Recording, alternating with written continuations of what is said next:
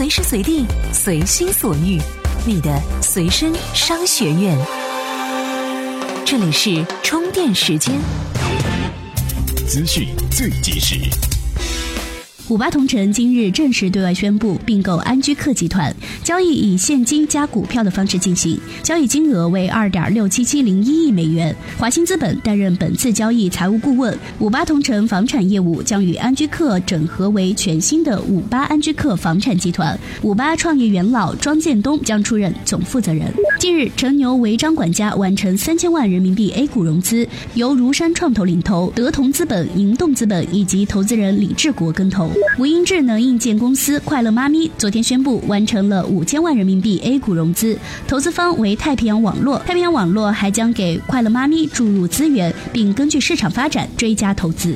近日，恩智浦宣布将以大约一百一十八亿美元的现金加股票收购菲斯卡尔。菲斯卡尔股东每股将获得六点二五美元的现金，以及零点三五二一股的恩智浦股票。包括菲斯卡尔的债务在内，此次交易的总价将为一百六十七亿美元。喜临门日前发布公告称，拟通过支付宝现金的形式购买周伟成、蓝江持有的绿城传媒百分之百的股权，交易作价七点二亿元。交易完成后，绿城传媒将成为喜临门的全资子公司，喜临门将从家具制造行业跨入文化行业。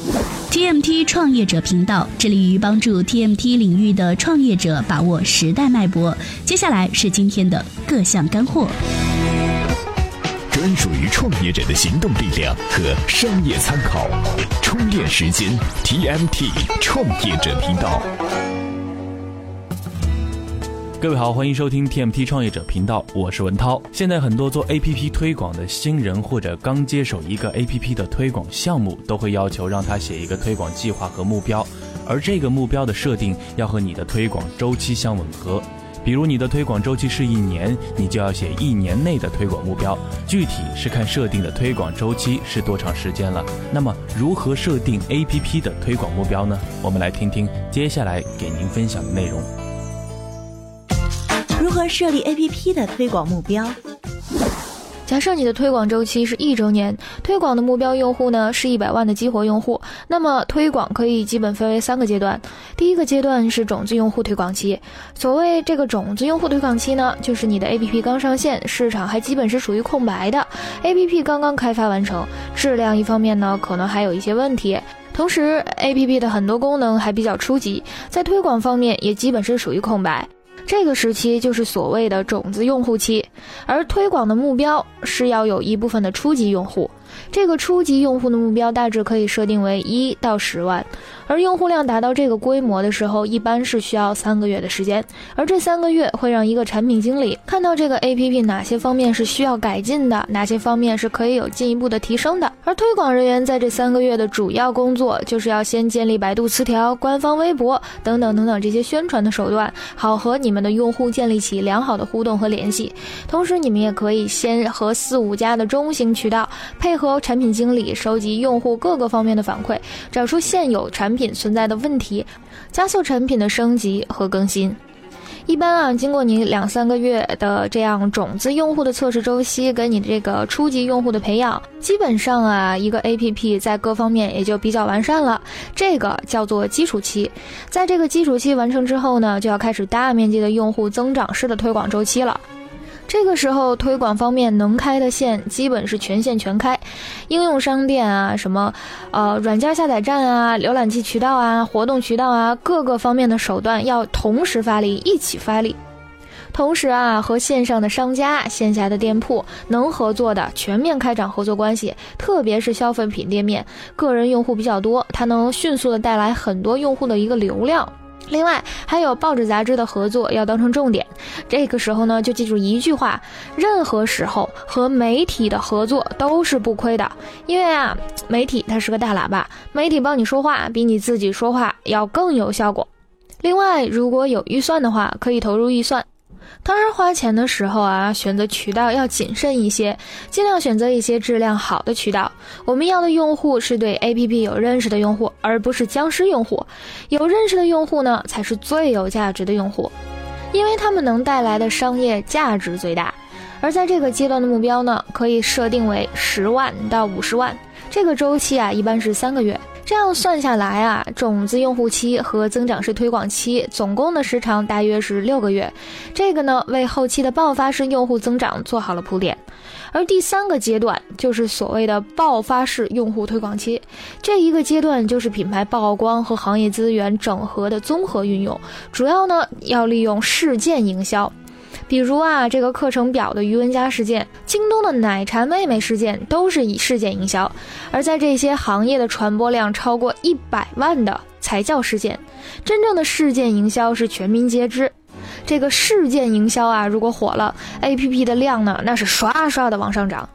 这个时候考核的主要是创意，而不是目标，因为考核目标会限制创意。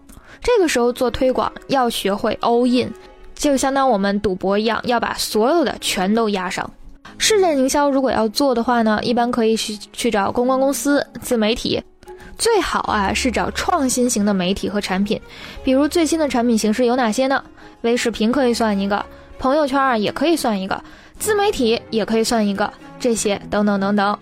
新的产品类型有着旺盛的生命力和发展潜力，用户会主动去猎奇。就很好奇的去看看，哎，这是什么东西啊？于是，这新鲜的东西啊，就容易让用户和客户感受到刺激和快乐。然后第二步呢，就是找准形式，找准事件的形式很重要。就比如奶茶跟东哥，他们属于少女大叔恋，而嘉文事件就是那个课程表事件，属于九零后狂妄性。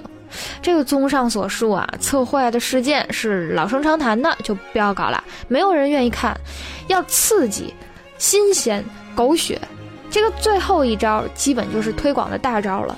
用好了，用户量都是小问题。推广两个方面就是渠道和品牌，如果做到了极致，你就成功了。以上内容要感谢移动互联网作家李建华的支持。如果大家对他的文章感兴趣，可以在微信公众号当中搜索“移动互联网李建华”找到他。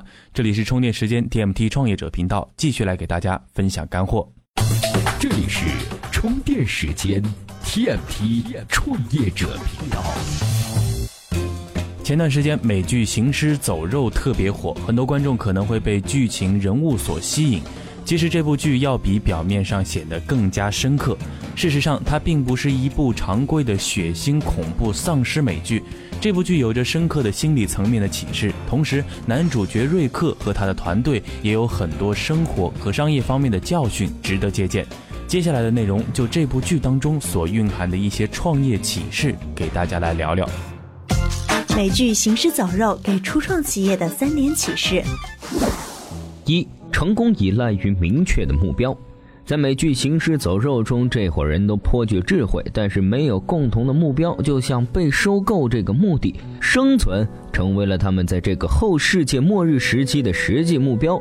而这只不过是在乡村流浪并杀掉僵尸的无限循环。当这群人偶然发现了一座废弃的监狱，他们决定将其监管。该任务的成功为幸存者带来了一段短暂的和平。而在现实中，投资人通常会对早期的初创企业提出一个难题，而这往往让整个投资谈判泡汤。你企业最后的终极目标是什么？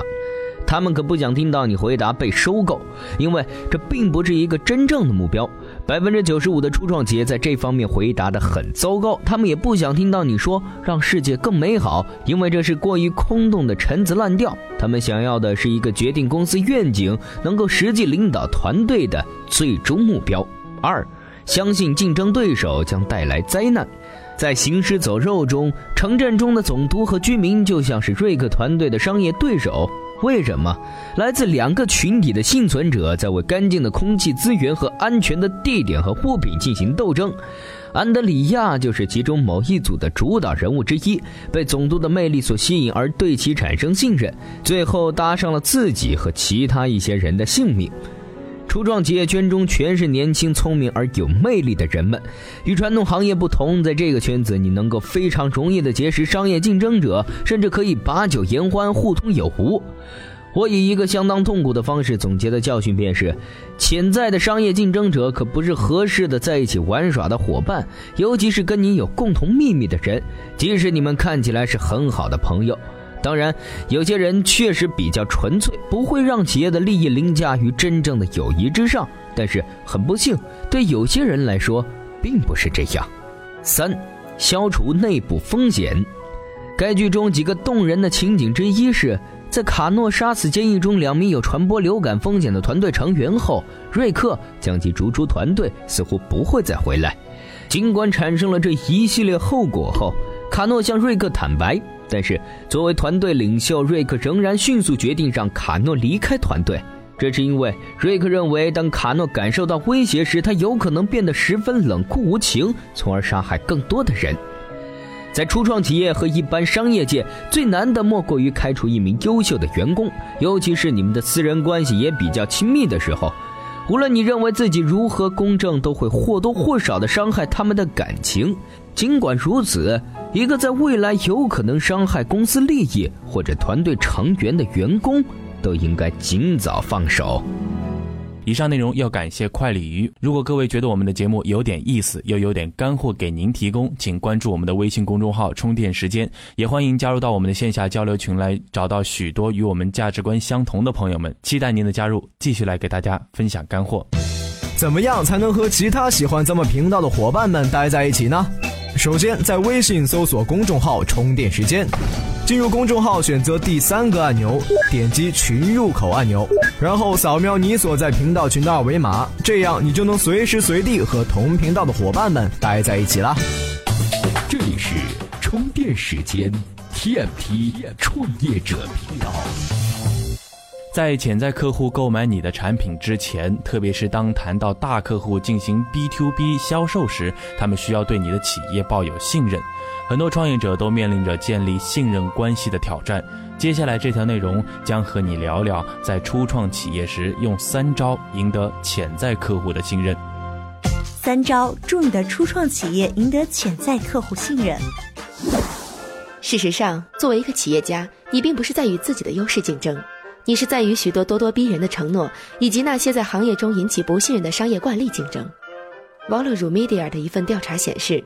百分之十八的决策者认为搜索引擎优化公司制造的是骗局。如果你做的正是此项服务的话，那么你就需要了解这一切。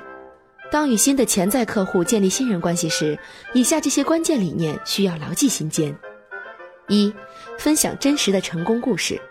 与新客户建立信任关系最重要的方法之一，就是通过案例研究和展现客户评价之前雇主的真实故事，从而进行社交认证。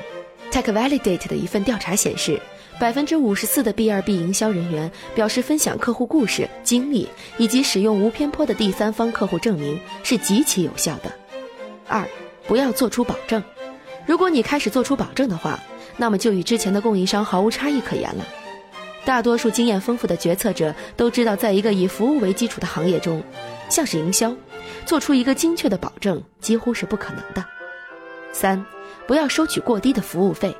许多企业家认为，如果他们的收费低于标准价格的话，就能够拿到订单。尽管这可能对部分决策奏效，但是对于其他人而言，则会亮起红灯。为什么你的报价会如此之低？Maxine 的一份研究显示，价格对于 B2B 服务购买者来说，并不是最重要的考虑因素。事实上，该份研究发现，低价在 B2B 公司营销自己的产品和服务时所使用的十三个品牌主题中，排名倒数第一。低价会让 B 二 B 购买者对于 B 二 B 企业的品牌力量产生负面的联系，所以记得要去了解你所在的行业以及市场中的任何声音，这将有助于你制定更好的销售流程，并最终拿下更多订单。你决定以高尚的想法去开拓你的业务，但是潜在客户并不了解你。在与客户建立信任关系如果非常困难的话，那么这时不妨从潜在客户那里了解行业的声音，或许会有新的解决办法。这里是充电时间 TMT 创业者频道，欢迎您关注我们的微信公众号“充电时间”，也欢迎您加入到我们的线下交流群来与我们打成一片。各位，下期再见喽！这里是 TMT 创业者频道。